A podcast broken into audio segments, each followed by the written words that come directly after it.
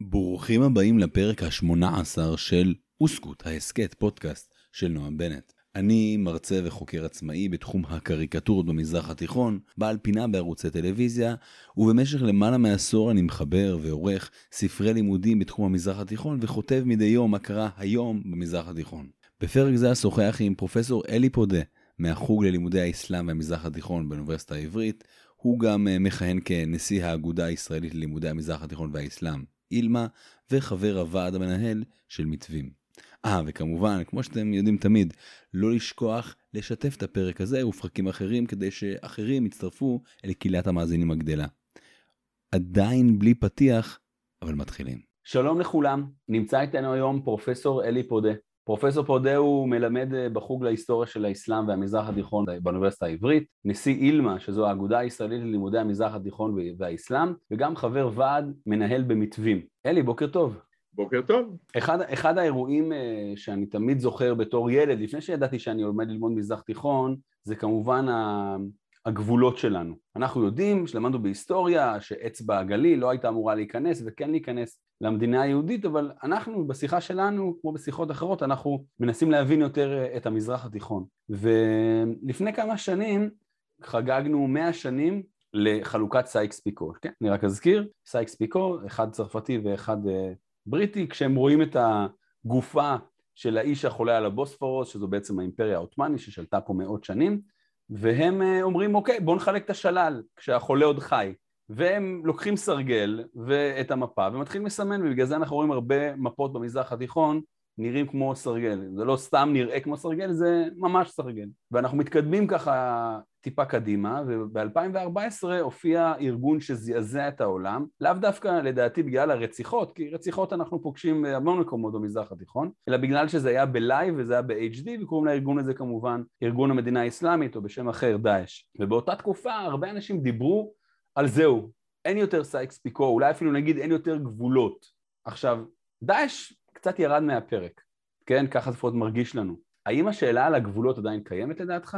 כמובן אתה יכול להתייחס לשני דברים שאמרתי.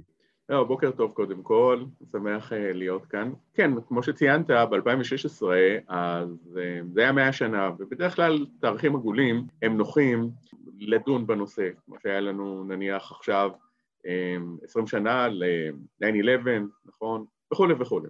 קודם כל, רק תיקון קטן, הגבולות, בסופו של דבר, סקס פיקו, שני החבר'ה האלה, הם הניחו איזושהי תשתית שהיא תבוא לידי ביטוי ב-1920, כאשר בוועידת סן רמו, שמה באמת תכלס החליטו.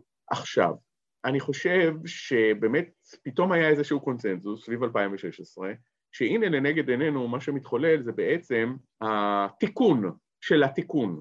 כלומר, מדינות ערב, הרבה ערבים טענו שהגבולות הם מלאכותיים. והנה עכשיו אנחנו מגיעים למצב שבו אנחנו אה, נתקן את מה שנעשה שלא בצדק, ולא היא. כלומר, אנחנו היום נמצאים בנקודה לדעתי שאפשר לומר באופן חד משמעי שזה לא קרה, וזה גם קרוב לוודאי לא יקרה. שים לב שבעצם כמעט כל המדינות, מה זה כמעט? כל המדינות כרגע, נכון לעכשיו, הגבולות לא השתנו בכלל. איפה זה עוד יכול להשתנות? אולי בתימן, וגם אז אני חושב שמה שיקרה זה יחלקו אותה לשתי התימניות, משהו שהיה קיים דרך אגב עד 1990, לוב שנדמה היה שאולי מתפרקת לחלקים שלה השונים מהתקופה הקולוניאלית, וגם זה דרך אגב, זה לא נראה כרגע בעין. זאת אומרת, זה נראה שזה יותר ויותר הולך לקראת זה שהיא תישאר, וגם סוריה, ששם, נכון שהטורקים נמצאים והכורדים מקים איזושהי אוטונומיה וכדומה, אבל בתכלס, את הגבולות לא שינו. ואז בעצם אני מגיע למסקנה שלי מהעניין. קודם כל צריך לזכור שהגבולות בעולם ברוב המקומות, היסטורית, גיאוגרפית, הם נבנו, נעצבו בצורה מלאכותית. זאת עובדה היסטורית. זאת אומרת, אתה מסתכל, למשל גם באפריקה, תראה, המון גבולות הם ישרים. כלומר, זה הקולוניאליזם צייר אותו. אה, במקומות אחרים, זה גם באסיה אתה רואה את זה. ולכן, זו בעצם איזושהי מסקנה שעם השנים הגבולות הם הפכו להיות לכאורה טבעיים ומקדשים אותם. זה מה שקרה, שפשוט מאוד מקדשים אותם. מה הסיפור היה בינינו ובין מצרים למשל? טאבה. טאבה, מי שלא יודע, זה פחות מקילומטר רבוע אחד. אם היית פותח את העיתונים במצרים בשנות ה-80, זה כאילו הייתה הסוגיה הכי, הכי חשובה בעולם. אתה אומר, רגע, אבל כל סיני החזרנו, טאבה זה פחות מקילומטר, מה אתם עושים מזה כזה עניין? בערך כאשר הוחזרה טאבה אחרי הבוררות הבינלאומית וכדומה, שוב, אני לא יודע אם המאזינים יודעים, אבל במצרים כוננו חג לאומי שזה יום החזרת טאבה, יש דבר כזה. כלומר, זה היה נורא חשוב מבחינת הכבוד הלאומי שהחזרת עד הגרגר הטריטוריאלי האחרון. אז זהו, אז אני חושב שגם גבולות שהם מלאכותיים, עם השנים הופכים להיות פשוט מאוד מקודשים. זה לא אומר בהכרח שלא היו שינויים, השינויים, אם יהיו, הם צריכים להיות בדרך כלל בהסכמה. שים לב מה קרה בסודאן. 2011 קמה דרום סודאן, אבל זה אחרי, היה הסכמה בין שני הסודאן, אחרי משאל עם, וזה עבר בשלום. אבל אני מנסה לחשוב, מה, אתה אומר שבעצם הזמן מקדש את הדברים, הרי אני רק אזכיר מה, למה אנשים כל כך כעסו על הגבולות של סייקס פיקו, בעצם נוצר מצב שיש לנו את, אה, אני, אני אדבר על כמה מדינות, גם אם לא החלוקה המקורית של סייקס פיקו, אבל יש לנו את אה, עיראק שהיא מחולקת לשלוש אה, קבוצות עיקריות, יש לנו הקבוצה העיקרית שהיא השיעים, יש לנו כורדים וגם את הסונים במרכאות הרגילים, הערבים, יש לנו את לבנון שהיא מחולקת ל-18 עדות, יש לנו את סוריה, שאני לא יודע איך האחוזים היום, אבל כשאני למדתי מזרח תיכון אמרו שלסוריה יש 74 אחוז סונים, אני לא יודע עם כל המלחמה איפה זה עומד, אה, ובעצם יש לנו המון קבוצות שמחולקות, וכמובן בראשם הכורדים, שבכלל אה, הובטחה להם מדינה ב-1920 והיא בוטלה ב-1923 בסבר, אה, בלוזן, סליחה. אז הערבים בעצם ממורמרים, הערבים או המזרח תיכונים בכלל, ממורמרים. ואתה בעצם אומר לי שהזמן הוא שקידש את, המפ, את המפות. אני חושב שיש כאן פשוט גם אינטרסים שלפעמים אלה אינטרסים כלכליים אה, טהורים. אם אתה לוקח למשל את הכורדים, הכורדים בצפון בעיראק כבר שנים רבות הם נלחמים. מאז הקמת אה, עיראק הם נלחמים לעצמאות וגם השיגו מידה מסוימת של אוטונומיה. והעובדה, עד היום זה לא קרה. מסיבות שונות ובין השאר גם העניין של הנפט שהוא חלק מהמדינה העיראקית וכל מי ששולט בבגדד, אלה היו הסונים עד 2003, עכשיו זה השיעים, אז הם רוצים לשמור על הטריטוריה הזאת והם לא כל כך יעזבו אותה במהרה. אני מסכים איתך שלכאורה יש היגיון בהפרדות האלה. אה, גם לבנון, הרי בזמנו זה היה הר הלבנון, ששם ישבו בעיקר הנוצרים. היה הגיוני להקים מדינה נוצרית בהר הלבנון, אבל אז מבחינה כלכלית היא לא הייתה, לא היה לה חיוניות ולא היה לה מוצא לים וכדומה. ואז הצרפתים, יחד בעצם עם המרונים, הקימו את הדבר הזה. אז האינטרסים או החלוקה הדמוגרפית השתנתה, אבל זה לא נראה שזה משפיע. כאן הייתה הזדמנות, הייתה הזדמנות הרי ללא ספק לעשות שינוי גדול, וזה לא קרה. אז אני מסיק מזה שאם זה לא קרה באירוע כל כך טראומטי ומשמעותי, אז אני חושב ששינויים גדולים כנראה לא יהיו. ו... אבל יכול להיות שהם יהיו במקומות אה, יותר נקודתיים. עם הכורדים לכאורה זה הגיוני, כי זה באמת קבוצה לאומית, אתנית, שגם ראויה להקמת אה, מדינה נפרדת משלה. הם הכריזו על, על עצמאות כורדיסטן, וזה לא, לא התממש. כולל כל הקהילה הבינלאומית התנגדה לעניין הזה. אז בדיוק עמדתי לשאול אותך, כאילו ב-2017 יש אה, משאל עם של 90 ומשהו אחוזים של כורדיסטן העיראקית, ואומרים אנחנו רוצים עצמאות, אומרים שהתשובה היא כן, וכמובן, כמו שאמרת, גם הם לא מקבלים, וגם האזור שהם כבשו מאזור עיראק, הם מפסידים אותו ממש ברגעים קטנים. אז לדעתך לא תהיה מדינה כורדית בשנים הקרובות עם התפתחויות שכאלה? כלומר, המדינות החזקות, המדינות הקיימות, אני מזכיר, כורדיסטן היא בעצם קיימת בסוריה, בעיראק, באיראן, טורקיה כמובן, רובה. אנחנו לא, לא נראה, אנחנו נראה רק את מה שאנחנו רואים כרגע? כן, אני חושב שבעתיד הקרוב זה מה שיקרה. אמ, צריכים להשתנות פה האינטרסים של השחקנים כאן באזור. אני חושב שטורקיה היא בעצם אולי הגורם החשוב ביותר. יש אה, בטורקיה אוכלוסייה כורדית מאוד גדולה, והחשש כמובן הגדול ביותר שאוטונומיה או בטח עצמאות כורדית יש לה משמעות לגבי הכורדים אה, בטורקיה. זה כמו איזה גלגל שלג. once אה, תקום מדינה כורדית, יש לה משמעויות לגבי סוריה, יש לה משמעויות לגבי טורקיה וגם לגבי איראן, גם שם. כבר, דרך אגב, באיראן הייתה קיימת הרפובליקה של מהבד, היה דבר כזה, 45-46, כן. זאת אומרת, יש כאן אה, חששות מאוד גדולים. יכול להיות שמה שאנחנו רואים לנגד עינינו, כלומר איזה סוג של אוטונומיה, כי בסך הכל יש להם את המוסדות ממשל שלהם, אפילו דגל יש להם, פרלמנט יש להם, אה, כל מיני סממנים של מדינה ריבונית. אה, אז המעצמות, אפילו הברית, זאת אומרת, שלכאורה היית מצפה, הם לא הכירו, ישראל הייתה המדינה היחידה בעצם שהכירה בכורדים. וזה חוזר לסיפור של הסיוע שלנו, לכורדים בעבר. אז הרמת לי פה להנחתה אה, בנוגע ככה לסיוע הישראלי-כורדי או לקשר הישראלי-כורדי, כי לפני כמה שנים שמעתי הרצאה שלך, אני, אני חושב שהגעתי עם התלמידים שלי ממגמת עולם הערבים והאסלאם, והיה איזה כנס אה, שהתארגן לתלמידים לא רק שלי, ברוך השם לשמחתי, אה, יש לי קשר טוב עם האוניברסיטה העברית, למרות שאני לא סטודנט שלה, שכל שנה, עכשיו הקורונה קצת קטעה את זה, הייתי מגיע עם התלמידים שלי, אני קורא להם המזרחנים, אה, ובזכות פרופסור ליאת קוזמן אנחנו עושים כנס, יש אפילו כמה כבר קבועים, אנחנו אולי צריכים להכניס גם אותך באמת לסבב. הלל כהן נמצא שם תמיד, ותאופיק מגיע, תאופיק דעדאללה. באמת, חבר'ה באמת חוזרים עם אורות, וזה מאוד מאוד מצוין. ובאחד הפעמים היה כנס שהוא לא רק שלנו, אלא של עוד, עוד בתי ספר, ואתה דיברת, אני זוכר, אני זוכר את השם של ההרצאה שלך, סינדרום הפילגש. ובעצם דיברת על מערכת יחסים סודית של ישראל במזרח התיכון, עכשיו זה, עכשיו זה עוד יותר מיוחד לדבר על זה, כי הפילגש יצא מהארון, אה, ולפני כמה שנים התגלה לכולם על הנורמליזציה כמובן עם האמירויות. אני אגיד ככה במילה וחצי, בעצם ישראל אומרת לעצמה, המדינות שמקיפות אותי, מדינות ערב, הן מדינות אויב, עוד שנייה נדבר על הביטוי העולם הערבי, אבל מדינות אויב, מצרים בראשן כמובן. בואו נחפש מדינות שהן במעגל השני, כמו אתיופיה, כמו כורדיסטן, כמו איראן המלוכנית וטורקיה אולי. אז מה, מה אנחנו יודעים על תקופת הפילגש הזאת באמת? אתה יודע, מחזיר אותי אה, למעשה, אם אתה אומר זה היה לפני כמה שנים, שבאמת כבר כמה שנים אה, עסקתי במחקר שממש אוטוטו הולך לצאת, זה, מין ספר עב כרס שיצא בעם עובד אה, בקרוב, והוא עוסק ביחסים החשאיים בין ישראל ובין שכנותיה. ויש שם פרקים על מצרים והכורדים וירדן והמרונים והמפרציות וכולי וכולי. והשם של הספר הזה, כשר למה שאתה אמרת, זה מפילגש לידועה בציבור. יפה. אתה מבין? זאת אומרת, השלמתי את התהליך בעצם, כיוון שהטענה המרכזית היא שלאורך שנים רבות, קשה לומר את הנקודה איפה זה נפסק, או, כי זה עדיין קיים, ויש מדינות שאנחנו מנהלים איתן עדיין קשרים מאחורי הקלעים. אבל למעשה מ-48, ישראל שהייתה מבודדת, והחרם הערבי, היא חיפשה כל הזמן ידידים כאן באזור, לשתף איתם פעולה. זה לא היה פשוט, אבל לאט לאט התחילו לצוץ כל מיני אפשרויות, והאפשרות.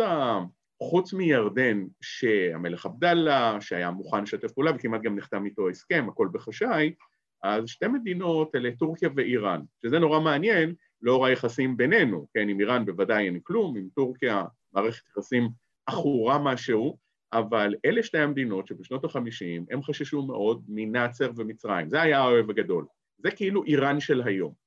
ומה שהתפתח זה מה שאנחנו יודעים כברית הפריפריה. והברית הפריפריה זה היה ממש גוף מודיעיני שהתכנס פעמיים בשנה והחליף אה, מודיעין וייעוץ משותף, גורמי ביטחון, גורמי מודיעין, זה היה בסתר. כלומר, גם אנשי התקופה לא ידעו על הדבר הזה שום דבר, ודרך אגב, חלק מהחומרים עדיין חשאיים עד עצם היום הזה. עכשיו, זה כבר סיפור יחסית ידוע, אבל כשאתה מסתכל על הזירות האחרות, אז ישראל, למשל, חיפשה את הכורדים ומצאה אותם, כבר משנות ה-60. חיפשה את מרוקו ומצאה אותה כבר משנות ה-60. המוסד הקים שם אה, סניף אה, מ-63, ומאז היו יחסי מודיעין וגם שיתופי פעולה בכל מיני אה, נושאים. תימן, אנחנו עשינו הצנחות בתימן, למלוכנים שם, נגד המצרים.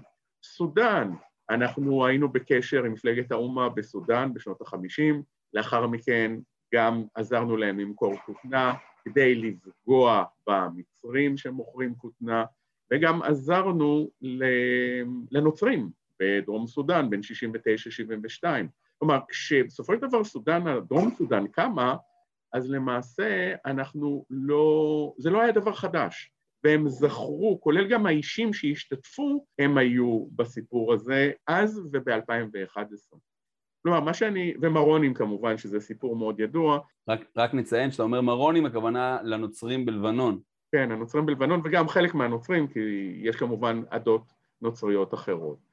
אז מה שאני בא ואומר זה שלאורך השנים התייחסו לישראל כאל מישהו שאסור לגלות את זה. למה לא לגלות? כי אנחנו מפחדים מהעולם הערבי, אנחנו מפחדים מהעולם המוסלמי, אנחנו לא רוצים לנקר את הפלסטינים וכולי וכולי, ואז לכן זה פילגש. ודרך אגב, זה לא מושג שאני המצאתי, אלא בעצם בני התקופה, מצאתי הרבה פעמים שהם בעצמם השתמשו במושג הזה. והם דרך אגב התרעמו, זה הרגיז אותם. השגריר היה שגריר באיראן, לא היה שלט, לא היה דגל, לכאורה אף אחד לא יודע, לא הזמינו אותו למסיבות אה, דיפלומטיות, כן? אסור היה לדבר על הישראלים באיראן, וזה הרגיז אותם, את המנהיגים אצלנו. אז היינו במעמד של פילגש במשך הרבה שנים. עכשיו, לאט לאט, שוב, באיזשהו תהליך היסטורי, זה יוצא לאור.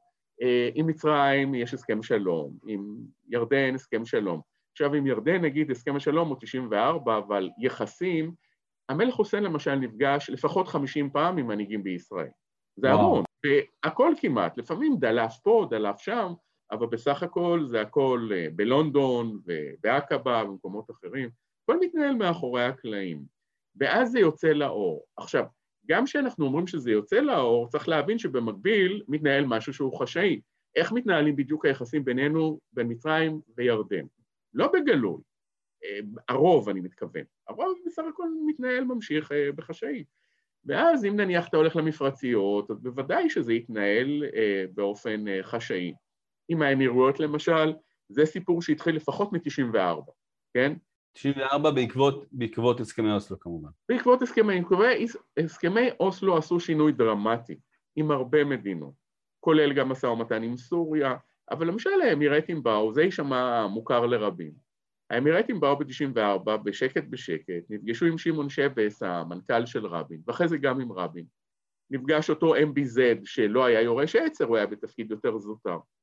והם ביקשו שאנחנו לא נתנגד למכירת מטוסי F-16 לאמירטים. נשמע מוכר, נכון? F-35, זה ב-94. ורבין על המקום אומר כן. זאת אומרת, לא היה לו בכלל היסוסים, כי הוא לא חשב שהאמירטים איזה סוג של אויב.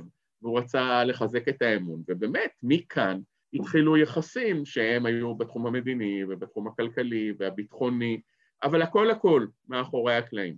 והיו אנשים שרצו על הקו הזה מהמוסד וגם מהמשרד החוץ, שניהם, לפעמים גם בתחרות זה עם זה, אבל הם חיזקו את היחסים. ואז כשאנחנו מגיעים ל-2020 ויש את הסכמי הנורמליזציה עם בחריין, עם האמירויות, עם סודאן, עם מרוקו, אז מבחינתי זה היה נורא יפה, כי זה היה ממש culmination, כלומר איזה מין שיא של תהליך שאנחנו רואים אותו במשך הרבה שנים, ועכשיו פתאום יוצא החוצה בגלל השתנות הנסיבות, ו... אבל הוא לא הסתיים, כי כמו שאמרתי, במקומות מסוימים הוא עדיין ממשיך מאחורי הקלעים, וזה הולך פשוט כלים שלובים. אני, רק, רק לוודא, כשאני אומר פילגש, האם הפילגש זה אנחנו או הפילגש זה העולם הערבי? כן, זה במקום, תראה, קודם כל, שיהיה ברור, אנחנו זה הפילגש. אוקיי. Okay. קודם כל. עכשיו, אני אומר משהו שנייה רגע לגבי השימוש במילה הזאת. אני, במהלך העבודה ראיינתי למעלה ממאה אנשים שהם היו אנשי מוסד, משרד חוץ, מודיעין וכדומה. אני את כולם, אני שאלתי אותם, כי גם לי היו אולי שאלות או היסוסים לגבי השימוש במושג הזה, מה גם שהוא, בוא נאמר, קצת פוליטיקלי אינקורקט. כלומר, משהו השתנה בזה.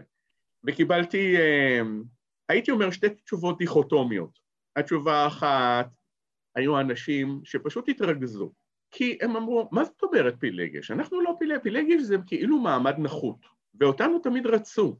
ודרך אגב, אחת הסיבות, או שתי סיבות, אנחנו, יש לנו נשק, יש לנו טכנולוגיה, ויש לנו דבר נורא חשוב, וזה הסיוע האמריקאי. כמעט כולם חיפשו אותנו בגלל הקשר האמריקאי, וזה העניין של הלובי היהודי. שלא משנה עד כמה הוא משפיע, אבל הוא בראש של בני המזרח התיכון, הוא מאוד משמעותי. זה ממש סיפור שחזר על עצמו כל הזמן. לכאורה, אם אתה בא מהזווית הזאת, אתה אומר, פילגש לא מתאים. מצד שני, רוב האנשים, אני חייב לומר, הם אמרו, זה בדיוק זה. כיוון שהפילגש פה, אנחנו מדברים בעיקר על העניין של ההסתרה. וההסתרה הייתה נורא משמעותית, והיא חזרה על עצמה כל הזמן. אני גם אומר במאמר מוסגר עוד דבר, איש אקדמיה, הוא קורא, נכון, כל הזמן. אז קראתי גם מחקרים על פילגשים ופילגשות, ומה זה. ומסתבר שבספרות הם רואים בפילג, הרבה פעמים דמות מאוד חזקה. זה לא איזה מישהי, אה, ש... זה מישהי שהיא מחליטה בעצמה את מי היא רוצה ומי היא לא רוצה. היא קובעת הרבה דברים, אה, כך שהיא לא בהכרח בעמדה נחותה, וזה חיזק את התחושה שלי בעצם שהמונח הוא נכון, כי אני אגיד לך, אני חושב ש... הדבר שאנחנו עושים לפעמים בהיסטוריה זה מה שנקרא אנכרוניזם היסטורי.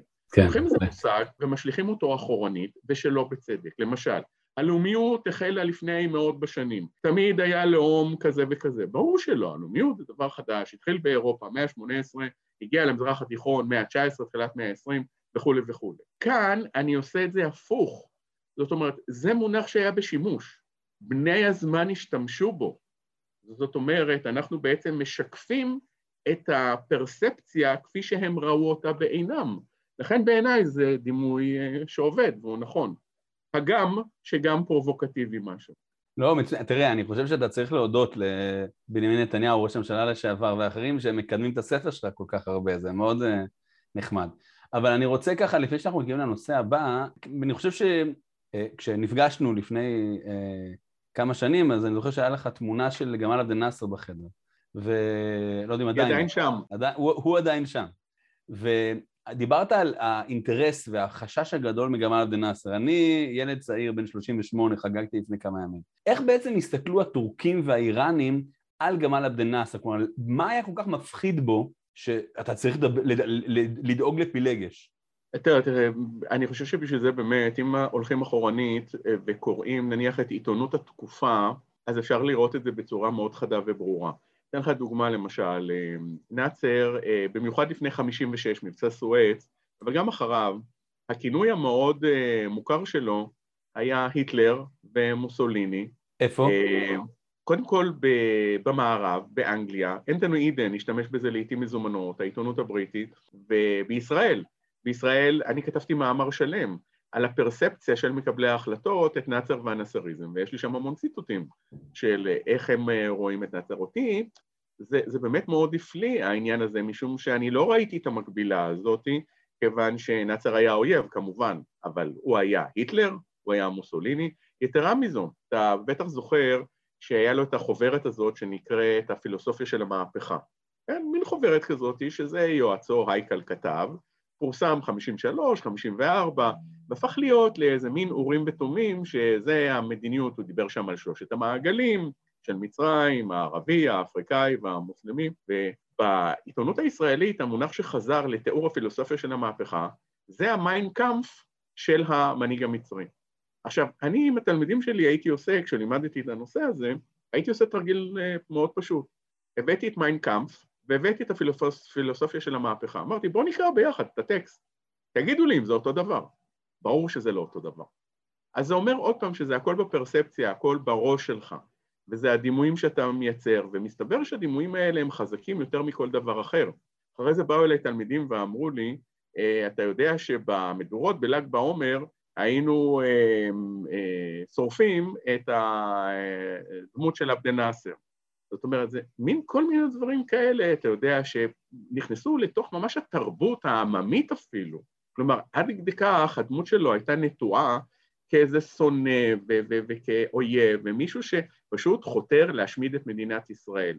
אני, לאחר הרבה שנים של מחקר, אני יכול לומר כמעט בוודאות, אני לא חושב שהוא חשב במושגים האלה, הוא רצה להקטין את ישראל, הוא רצה לגמד את ישראל, הוא רצה לפתור את העניין הפלסטיני, אבל להשמיד, אני חושב שזו היה הליכה ממש רחוקה.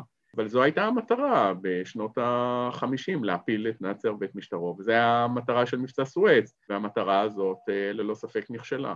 דרך אגב, האמריקאים, אני חושב שהם הבינו את זה יותר נכון, משום שהם ראו בו כוח מוביל בעולם הערבי, שהם צריכים להתחבר אליו, כי אם הם לא יתחברו אליו, הוא ילך לסובייטים, והוא הלך באמת בסוף לסובייטים, והם עשו מאמצים לא מבוטלים אה, לנסות ולהגיע אליו, אבל בסופו של דבר הם אה, נכשלו.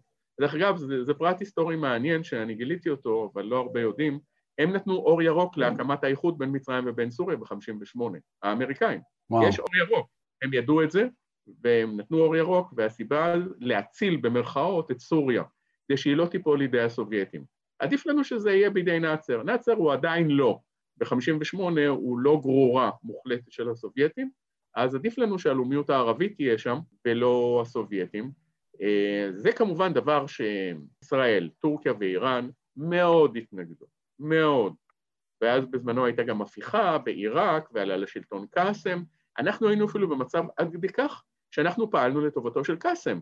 פעלנו אצל האמריקאים להסביר להם, תראו, הוא לאומן עיראקי, הוא בסדר, הוא לא מנסה להשתלט על העולם הערבי. בואו תתמכו בו, פתאום הפכנו להיות מגינים של קאסם העיראקי, כן? זה מין אבסורד כזה.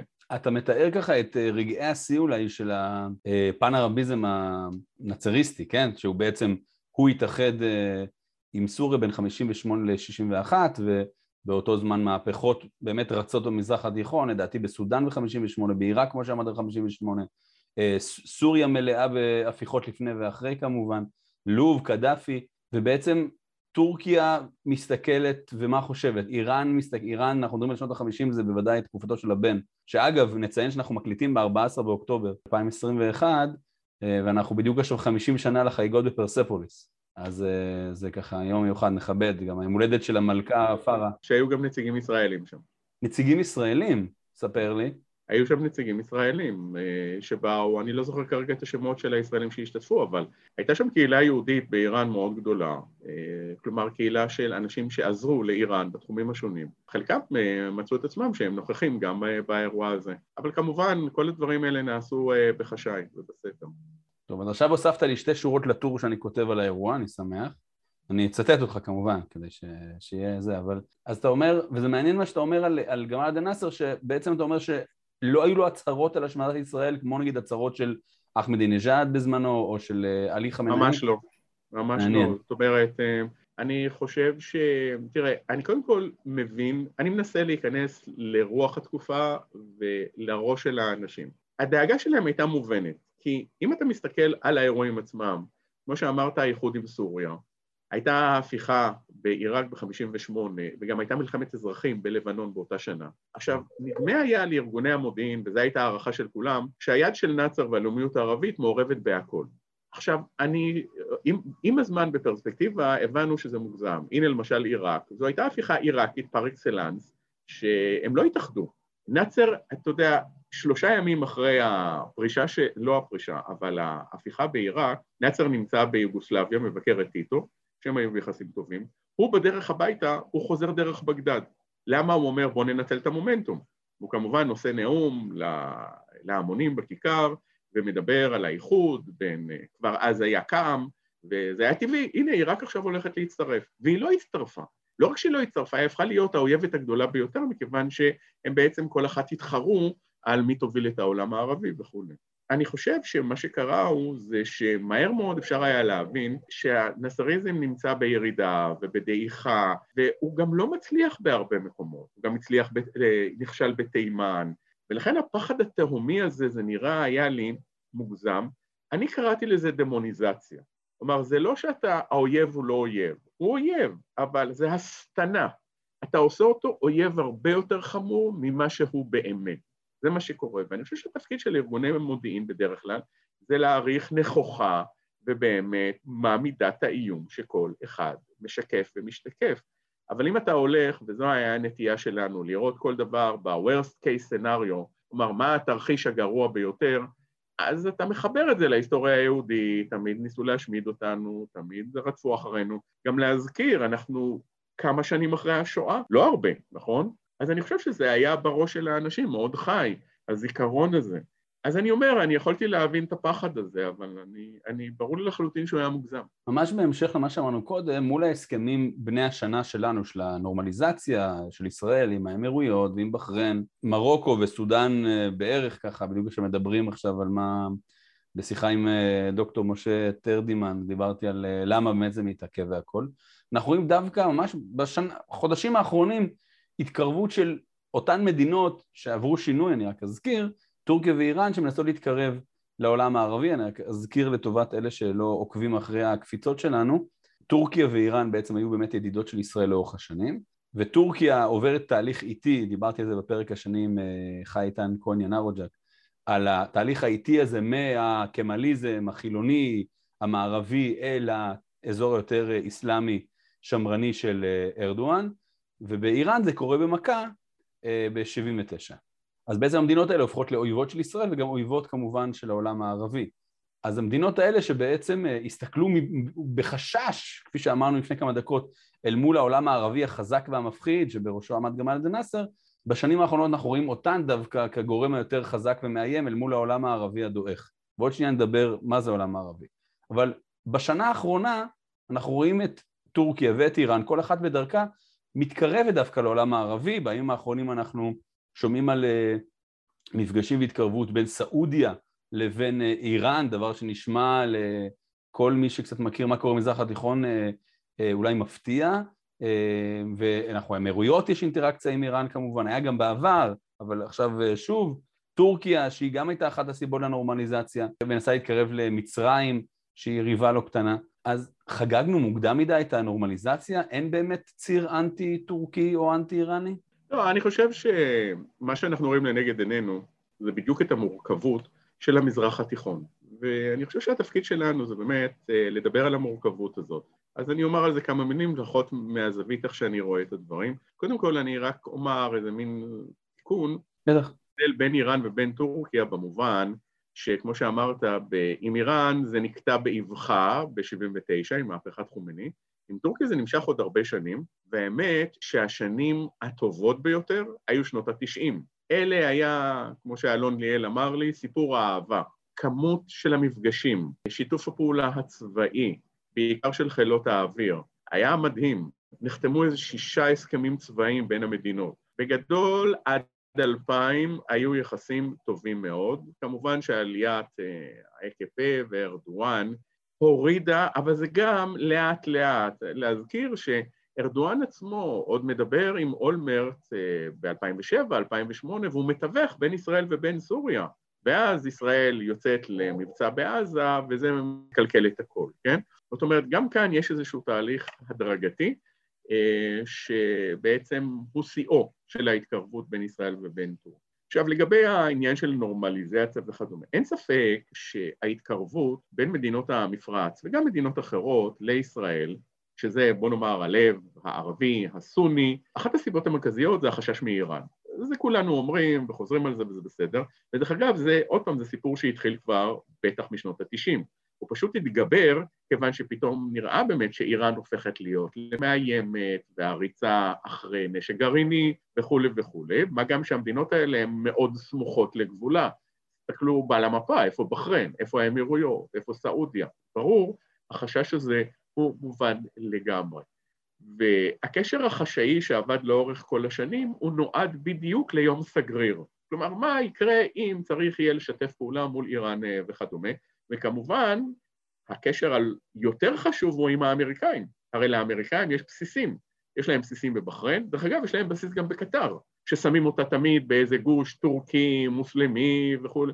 זה לא נכון, הקטרים הם הדוגמה למורכבות כאן במזרח התיכון, משום שהם משחקים עם כולם, כולל גם עם ישראל, כפי שאנחנו יודעים, עם השליח שמגיע כאן לעזה וכדומה. אז אני חושב שמה שקורה עם המדינות האלה, המדינות של הנורמליזציה, זה שהם הבטיחו את עצמם את הצד הישראלי, מערבי-אמריקאי, באמצעות הסכמי הנורמליזציה. זה לא אומר שבשקט ובסתר הם ינסו להגיע להבנות גם עם איראן. אם אתה דיברת על הסעודים, הסעודים דרך אגב הם כבר מאפריל לדעתי השנה, זה לא מעט זמן, מנהלים אה, דו-שיח חשאי עם האיראנים, איפה? בבגדד. גם בוועידת בגדד שהייתה לפני חידוש או משהו כזה, היו שם גם הסעודים וגם האיראנים, שזה כשלעצמו כבר מעניין. אנחנו לא יודעים אם הייתה פגישה חשאית ספציפית שם, אבל אנחנו כן יודעים שהיה לפני והיה אחרי. כלומר, הם מנהלים, האמירטים גם הם מנהלים. אני חושב שהם מאוד, הם מנהלים מדיניות שנקרא לה בשפת אה, היחבל ריאליזם. ריאליזם הוא פשוט. זאת אומרת, מה האינטרסים שלי? אני רואה מול מי אנחנו מתמודדים, האויב הזה הוא קרוב, בסופו של דבר אנחנו לא נוכל להתעלם מהם. ולכן אם אנחנו נצליח להגיע איתם לאיזשהו מודוס ויבנטי, זה יהיה מצוין. אני חושב שהקלף הישראלי, קלף חשוב, שנותן להם עוד leverage, עוד מנוף, שבא ואומר בשיחה שלהם עם האיראנים, חבר'ה, שתדעו לכם, אנחנו באמתחתנו, יש לנו גם את ישראל, יש לנו גם את ארצות הברית, אז אני חושב שזה משפר את עמדת המיקוח שלהם בשיחה שלהם. אבל יכול להיות שזה גם לא יביא לכלום. זאת אומרת, האיראנים, אנחנו יודעים, הם לקוח קשה. זה מדיניות של בזאר, זה לא פשוט. אני אומר, אז לסיכום אתה אומר, החגיגות הגדולות של ישראל, של איזה יופי, אנחנו יכולים לבקר בדובאי, ואנחנו יכולים אה, לדבר, אה, לעשות עוד יותר עסקים עם האמירויות, אה, שכמובן זה גורם מאוד משמעותי בטח כלכלית, החגיגות במקומן, אנחנו לא צריכים עכשיו אה, להכין את המקלטים. נכון, נכון, החגיגות במקומם, אבל אנחנו צריכים להבין שהן לא בכיס שלנו, זה אנחנו צריכים להגיד, אבל אני חושב שהחגיגות מוקדמות מדי אה, במקום אחר, ואני כן רוצה לומר את זה, משום שאני חושב שיש לזה חשיבות, שאנחנו כישראלים לא מספיק ערים לזה. תראו, בסופו של דבר, יש ציבורים גדולים בעולם הערבי, זה במצרים, וזה בירדן, וזה בהרבה מקומות אחרים, שהם לא מעוניינים לא בשלום, ובטח לא בנורמליזציה. זאת אומרת, הם מתנגדים לה. מתנגדים לה כי הם מתנגדים למדינת ישראל, מתנגדים לה כי הם רוצים לפתור את העניין הפלסטיני. ואם אתה מסתכל מספרית, אז המתנגדים כרגע הם יותר גדולים, הם יותר רבים מאלה שהם בעד. כי בסופו של דבר האמירויות ובחריין אלה שהן שתי מדינות אה, מאוד קטנות. נניח שכולם שם בעד השלום, וזה לא בטוח, כן? אבל אלה מדינות קטנות, מצרים זה 104 מיליון תושבים, ירדן זה עשרה מיליון.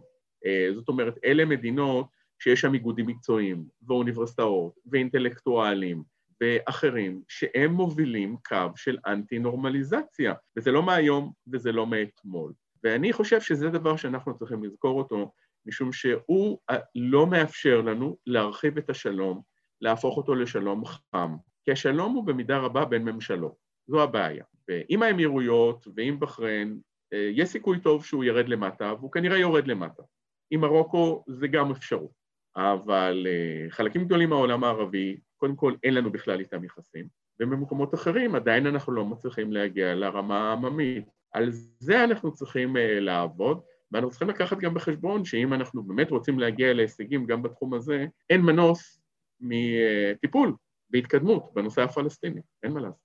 למרות, אני רק אגיד שלמרות שכל התהליך הזה היה דווקא חיזוק לצד ההפוך, כלומר של מה יבוא קודם. עד עכשיו כל השנים יש את הוידאו שבעיניי באמת מקסים של ג'ון קרי, אה, אז מזכיר המדינה האמריקני, אה, אומר איזה 15 פעמים את המילה לא, שלא יהיה שום הסכם עם מדינה ערבית לפני ההתקדמות בסוגיה הפלסטינית, ודווקא פתאום שנתיים אחרי זה או משהו כזה, אולי כבר יותר, באמת זה קורה, אבל בואו נראה, אגב, עכשיו כולם קופצים אה, לבקר בפמוקטה את, את מחמוד עבאס, נראה באמת אם יש איזו התקדמות. אבל כדי לסגור את העניין הערבי, אני אמרתי כמה פעמים את הביטוי העולם הערבי. כי באמת, היום אנחנו אוהבים להגיד מזרח תיכון, אבל בעבר הביטוי שהיה רווח הוא העולם הערבי, ההבחנה הזאת, כן? הנה, טורקיה היא טורקית, היא לא ערבית, איראנית היא 50 אחוז פרסית, ובוודאי גם הערבים שם היא קבוצה מאוד קטנה.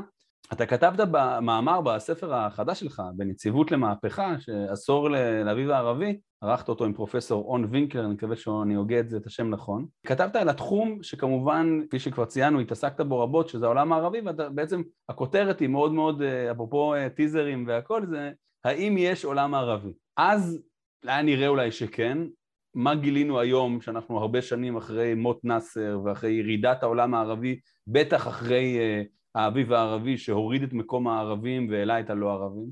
יש עולם ערבי?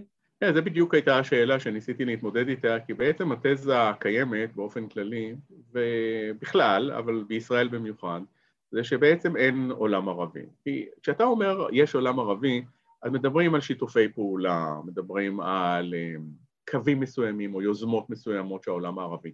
אין ספק שבתקופת נאצר היה עולם ערבי, הגם שהוא היה מחולק, מפורד הרבה פעמים, אבל מול ישראל הרבה פעמים הוא היה מאוחד או, או די מאוחד, ולכן היה היגיון בדיבור הזה, כמובן האיחודים הערבים וכדומה. פואד אג'מי כבר ב-78' פרסם מאמר שדיבר על קץ הפן-ערביות. אז זאת אומרת, כאידיאולוגיה, האידיאולוגיה הזאת באמת היא כמעט ולא קיימת.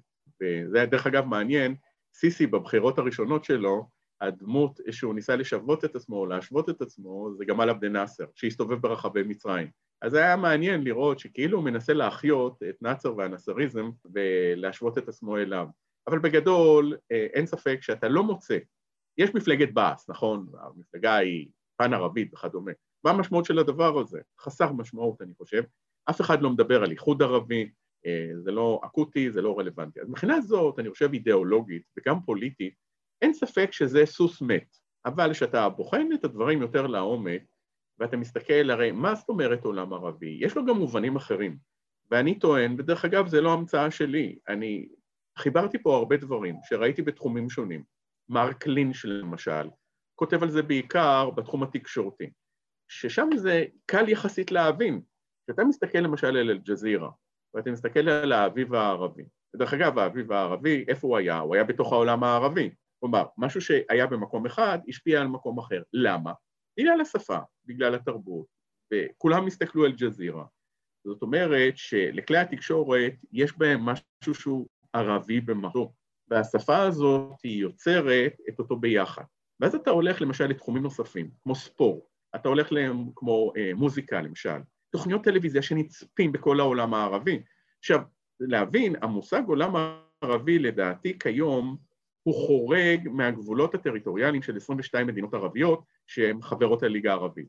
כי למשל, כשאתה קורא עיתונות או אתה מסתכל אה, תוכניות טלוויזיה, כן, אה, כל התוכניות מוזיקה למיניהם, אתה יושב במונטריאול, אתה יושב בסידני, כלומר אתה דובר את השפה הערבית, אתה ערבי, אתה בגלות, אבל עדיין אתה רואה את הדבר הזה משום שאתה מתחבר לזה.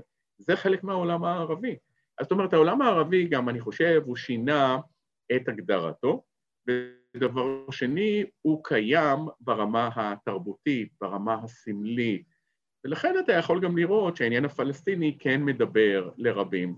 בסקרים למשל, ויש סקרים, ומידת האמינות שלהם לא תמיד ברורה, אבל אתה רואה שהם מדברים על החשיבות של העניין הפלסטיני וטוענים שזה עניין ערבי שנוגע לכל הערבים. אה, נורא מעניין למשל, היה איזשהו מחקר ב-2008 שהייתה אולימפיאדה בבייג'ין, באל-ג'זירה, כאשר הציגו את הספורטאים, לא הציגו אותם כמצרים או עיראקים או סודנים, הציגו אותם כערבים. זאת אומרת, הם זכו כערבים. זה נורא מעניין, אני חושב. מה הכוונה הגדירו אותם? הטלוויזיה הסינית? הטלוויזיה, כן, טלוויזיה. היא... אבל היה דגל. ודאי, אבל אתה מציג, אתה מציג אותם כערבים. אתה לא מציג את העניין הסודני או המצרי. כלומר, לוודא שהבנתי... היה רוב, רוב האתלטים שזכו במדליות, הם הוצגו בתקשורת אה, הערבית, באל-ג'זירה במיוחד, כערבים. אז זאת אומרת שהתיבה הזאת, תראה, זה עניין של זהות. זאת אומרת שבסופו של דבר, כשאתה הולך ואתה שואל, נניח מישהו שגר בקהיר, מישהו גר בדמשק, מישהו שמתגורר בבגדד, שואל אותו מי אתה. אני מניח שתקבל כמה תשובות. יכול להגיד אני דמסקאי, אני בגדדי, הוא יכול להגיד אני עיראקי, הוא יכול להגיד אני מצרי, הוא יכול להגיד אני סוני, הוא יכול להגיד אני שיעי. ואז השאלה היא באיזה מידה הוא יגיד גם אני ערבי. וזו דרך אגב שאלה שלא נבדקה, והיה מאוד מעניין לראות את הדבר הזה, אבל אני חושב שהערביות, אם אני מסיק מהמקום של איפה נמצא ספורט ערבי, איפה נמצאת אה, אלמנטים שונים של תרבות, שזה ועידות, שזה אה, מוזיקה, אה, התקשורת הערבית, אני אומר ברמה התרבותית, יש ערביות. היא לא נעלמה לחלוטין, היא פשוט נעלמה מהספירה הפוליטית ומהספירה האידיאולוגית ועברה למקום אחר.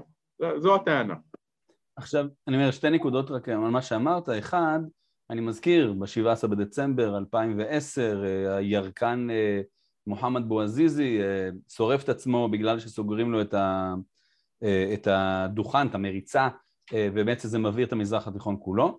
ואחד הגורמים שאומרים ש, שזה קורה זה דווקא בגלל אל-ג'זירה. כן, אחד הדברים שאני אוהב להזכיר לאנשים זה כשמדברים על תקשורת וכוחה של תקשורת, זה לא רק מה משדרים ומה לא משדרים, אלא כמה משדרים. ואל-ג'זירה פמפמו את זה בצורה מאוד משמעותית ובזכות שיש לה, לה אה, רייטינג מאוד מאוד גבוה בעולם הערבי באמת כולם דיברו על זה ואם כולם דיברו על זה זה עשה את הגל אה, ובאמת עצבן מאוד את מנהיגי העולם הערבי.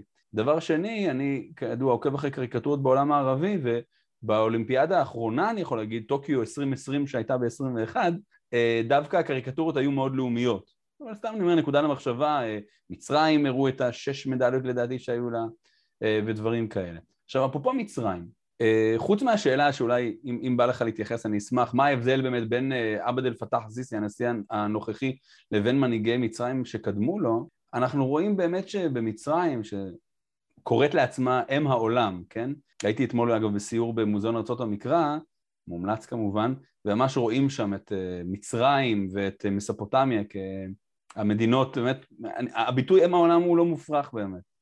אה, והייתה שם הפיכת נגד שנה אחרי בחירת אה, מורסי. אה, חוסני מובארק מודח בפברואר 2011, בחירות ב-2012 נבחר מוחמד מורסי, איש האחים המוסלמים, ושנה לאחר מכן כמעט בדיוק הוא מודח על ידי שר ההגנה שהוא עצמו מינה, עבד אל פתח א-סיסי.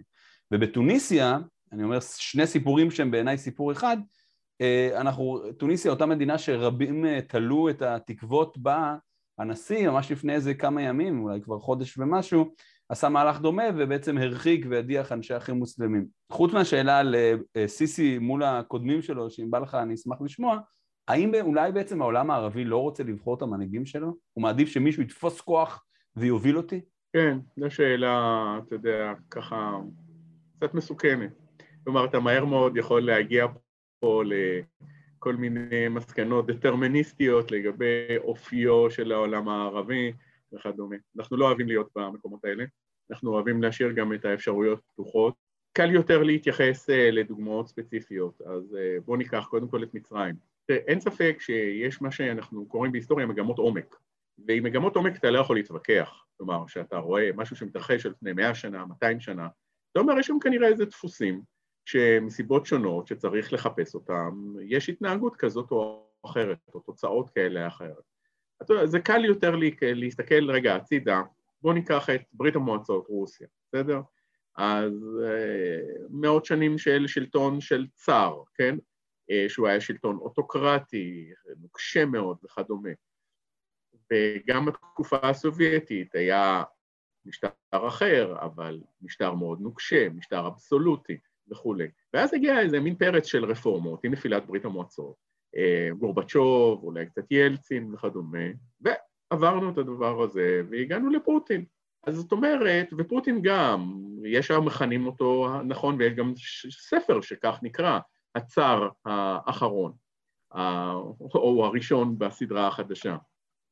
כלומר, אז מדברים פה על מגמת העומק, שיש משהו ברוסיה, בברית המועצות, שמייצר את הדפוס הזה, וזה יכול להיות גם הגודל העצום של המדינה הזאת, שפשוט איננו מאפשר אה, ליצור את המשטר הדמוקרטי ולקבל החלטות שניתן פשוט מאוד להתמודד איתן. אותו דבר מצרים, מדינה גדולה, עצומה, עם המון קשיים וכדומה. ואז אנחנו רואים, החל מפרעה, וכלה כמובן בהמלכים, ואחרי זה כמובן נאצר, אה, ונאצר לכאורה, לכאורה, בנה דמוקרטיה, כך הוא קרא לה בכל אופן.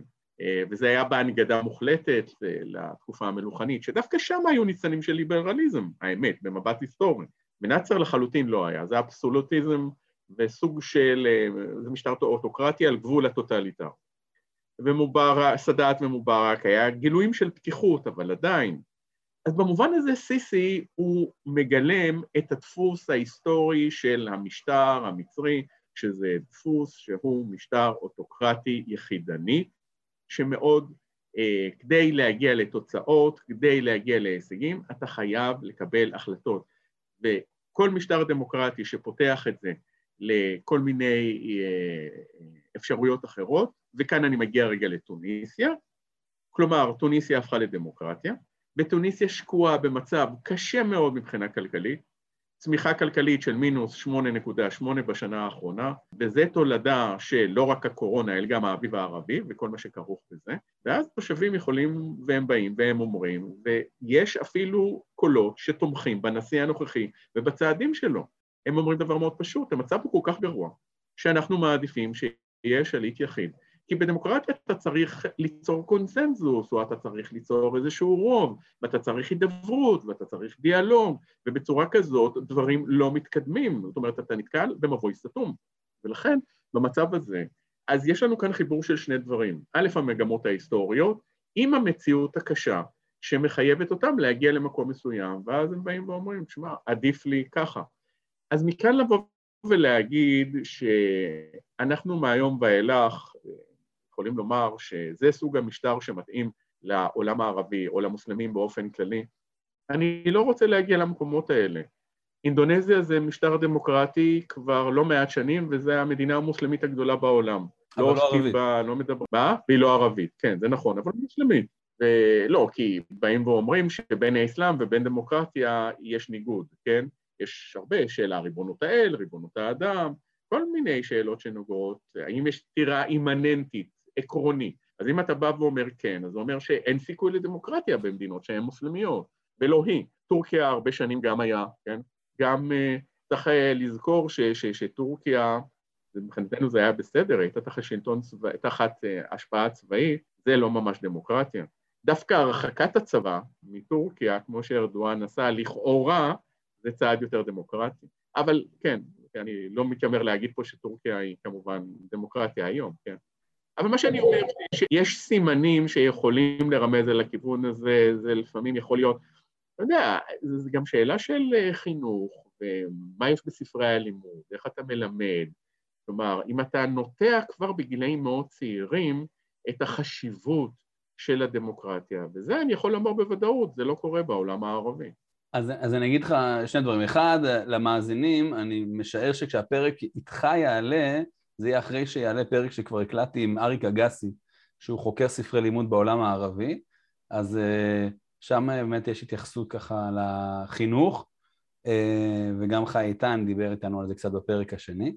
ונקודה שנייה, שבשתי המדינות האלה אנחנו רואים דווקא את הארגון שהכי היינו מצפים שיהיה הארגון החזק, ואולי תסביר לי למה אני טועה, ואיך הוא מופל על ידי גורמי כוח. כלומר, האחים המוסלמים, אני אזכיר, קמו ב-1928, חסן אל-בנה, כמה שנים אחרי אה, נפילת האימפריה העות'מאנית, החליפות העות'מאנית מה שנקרא, אה, שהיא בעצם מדינה אסלאמית, כמה שהיום אפשר לדבר עליהם שהם עשו המון, המון דברים לא מוסלמים, כן, האימפריה העות'מאנית בטח בסוף ימיהם, אבל בסופו של דבר היא נחשבה כחליפות אסלאמית, וחסן אל-בנה אומר בוא נחזיר עטרה ליושנה ונקים את החליפות, והוא בעצם, בדיוק לפני כמה ימים דיברתי על זה עם תלמידים שלי, ככה בפרק שנקרא אחים המוסלמים, על כך שהאחים המוסלמים לעומת אה, גורמים יותר קיצוניים שאולי יצאו מהם, הם מכניסים את, שמים את הסיר על האש ושמים אש קטנה, באמת כל הדעווה, ההטפות והפעילויות שהם עושים, אם זה בתי ספר, מסגדים, בתי תמחוי, אה,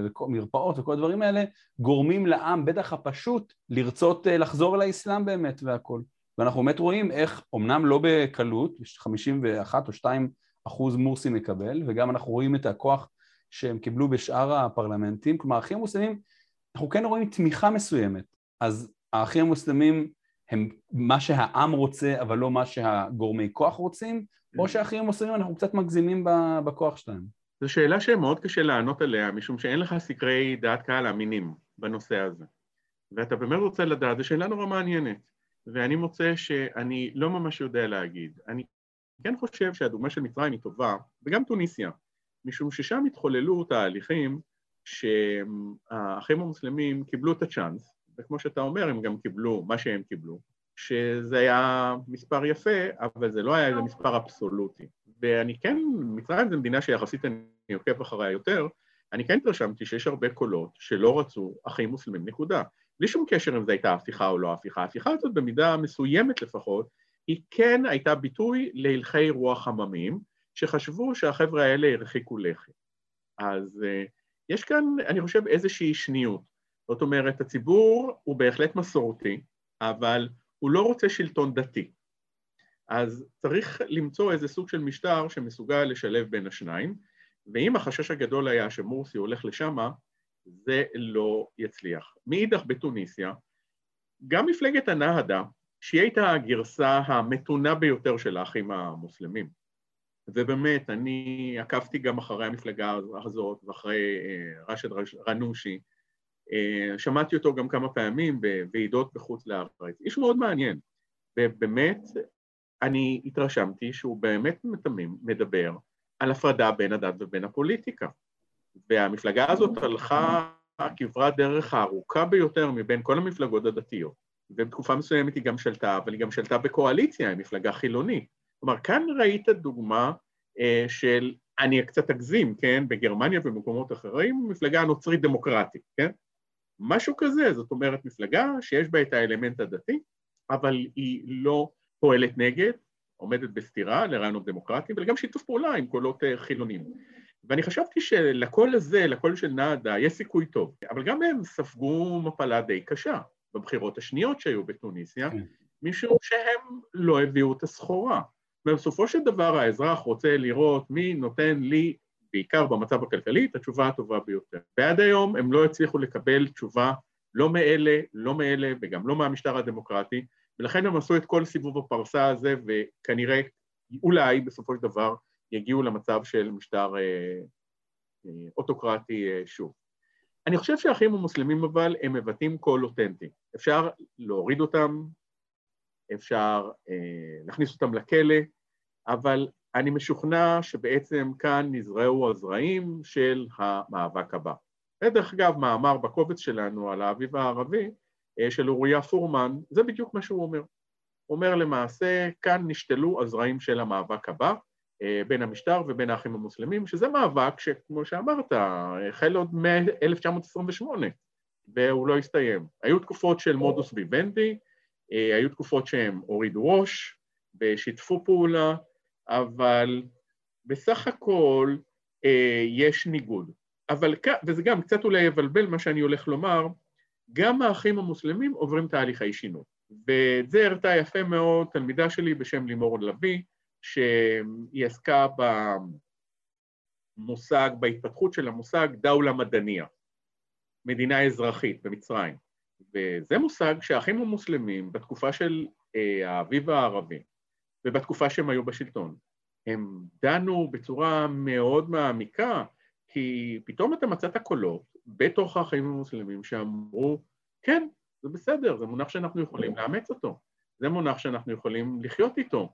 כלומר, זה מונח שבעצם משלב את ההיבטים החילוניים של המדינה עם האלמנטים הדתיים שאנחנו מביאים. כלומר, עצם קיום ויכוח כזה בתוך האחים המוסלמים, דרך אגב, בין הדור הוותיק לדור הצעיר בעיקר, זה אומר שמה שקורה מחוץ לאחים המוסלמים כן משפיע על מה שקורה בתוך הארגון עצמו. האם לאורך זמן, אתה מבין, הוא יתפוס? כלומר, באמת הם יבואו למאבק הבא כאשר הם הבינו את הטעויות שהם עשו, והם יבואו עם תפיסת עולם משודרגת או שונה או אחרת, שתנסה באמת להידבר עם הקולות האחרים בחברה המצרית והטוניסאית, זו שאלה פתוחה, אני לא יודע. וואו. אני רק רוצה ככה לוודא, ממש לסיום, שאתה אומר דור צעיר, דור מבוגר, דור צעיר והמבוגר, מי אומר מה?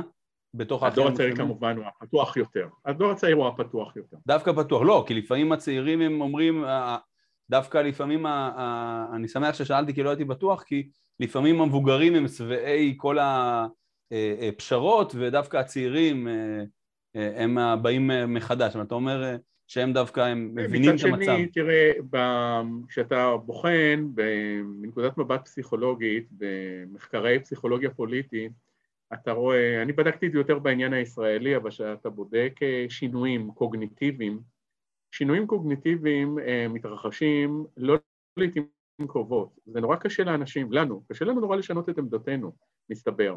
וככל שאתה מתבגר, צר לי לומר, אבל יותר קשה לנו לשנות את עמדותינו.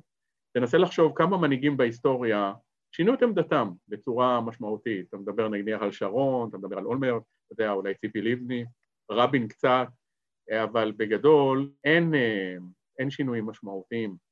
ולכן אה, אני חושב שדור צעיר אה, הוא, הוא יותר פתוח באופן כללי. אני, זה לא מפתיע אותי שאתה שומע את הקולות האלה.